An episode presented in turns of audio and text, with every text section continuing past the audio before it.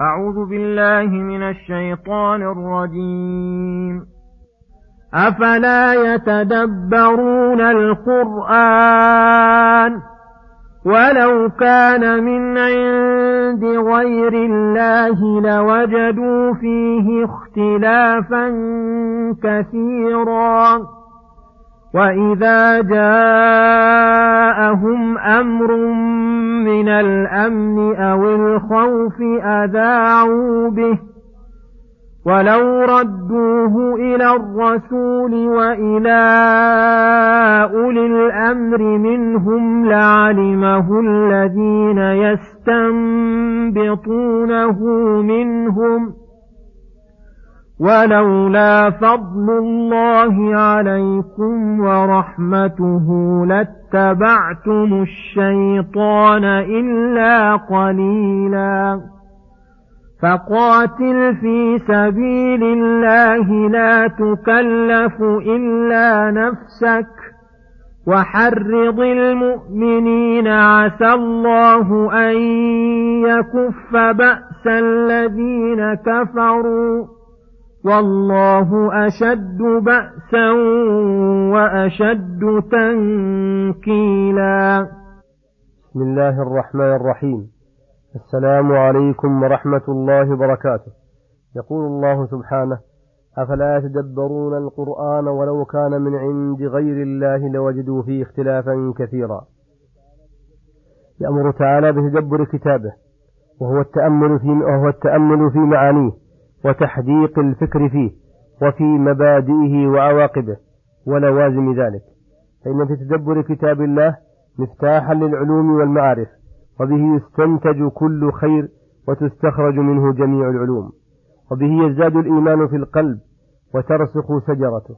إنه يعرف بالرب المعبود وما له من صفات الكمال وما ينزه عنه من سمات النقص ويعرف الطريق الموصلة إليه وصفة أهلها وما لهم عند القدوم عليه ويعرف العدو الذي هو العدو على الحقيقة والطريق الموصلة إلى العذاب وصفة أهلها وما لهم عند وجود أسباب العقاب. وكلما ازداد العبد تأملا فيه ازداد علما وعملا وبصيرة ولذلك أمر الله بذلك وحث عليه وأخبر أنه هو المقصود بإنزال القرآن كما قال تعالى كتاب أنزلناه إليك مبارك ليدبروا آياته وليتذكر أولو الألباب. وقال تعالى أفلا يتدبرون القرآن أم على قلوب أقفالها؟ ومن فوائد التدبر لكتاب الله أنه بذلك يصل العبد إلى درجة اليقين والعلم بأنه كلام الله لأنه يراه يصدق بعضه بعضا ويوافق بعضه بعضا فترى الحكم والقصة والأخبار. تعاد في القرآن في عدة مواضع كلها متوافقة متصادقة لا ينقض بعضها بعضا.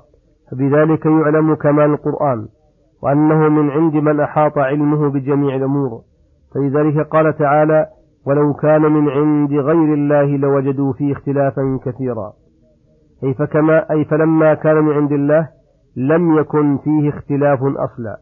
ثم يقول سبحانه وإذا جاءهم أمر من الأمن أو الخوف أذاعوا به. ولو ردوه إلى الرسول وإلى الأمر منهم لعلمه الذي يستنبطونه منهم. ولولا فضل الله عليكم ورحمته لاتبعتم الشيطان إلا قليلا. هذا تأديب من الله لعباده عن فعلهم هذا غير اللائق وأنه ينبغي لهم إذا جاءهم أمر من الأمور المهمة والمصالح العامة ما يتعلق بالأمن وسرور المؤمنين أو بالخوف الذي فيه مصيبة عليهم أن يثبتوا ولا يستعجلوا بإشاعة ذلك الخبر بل يردونه إلى الرسول وإلى الأمر منهم أهل الرأي والعلم والنصح والعقل والرزانة الذين يعرفون الأمور ويعرفون المصالح وضدها. فإن أراد فإن رأوا في إذاعته مصلحة ونشاطا للمؤمنين وسرورا لهم وتحرزا من أعدائهم فعلوا ذلك. وإن رأوا ما فيه مصلحة أو فيه مصلحة ولكن مضرته تزيد على مصلحته لم يذيعوه. ولهذا قال لعلمه الذين يستنبطونه منهم أي يستخرجونه بفكرهم وآرائهم السديدة وعلومهم الرشيدة. وفي هذا دليل لقاعدة أدبية وهي أنه إذا حصل بحث في أمر من الأمور ينبغي أن يولى من هو أهل لذلك ويجعل إلى أهله. ولا يتقدم بين أيديهم فإنه أقرب إلى الصواب وأحرى للسلامة من خطأ. وفيه النهي عن العجلة والتسرع لنشر الأمور من حين سماعها والأمر بالتأمل قبل الكلام والنظر فيه هل هو مصلحة فيقدم عليه الإنسان أم لا فيحجم عنه. ثم قال ثم قال تعالى ولولا فضل الله عليكم ورحمته أي في توفيقكم وتأديبكم وتعليمكم ما لم تكونوا تعلمون لاتبعتم الشيطان إلا قليلا لأن الإنسان بطبعه ظالم جاهل فلا تأمره نفسه إلا بالشر فإذا لجأ إلى ربه واعتصم به واجتهد في ذلك لطف به ربه ووفقه لكل خير وعصمه من الشيطان الرجيم.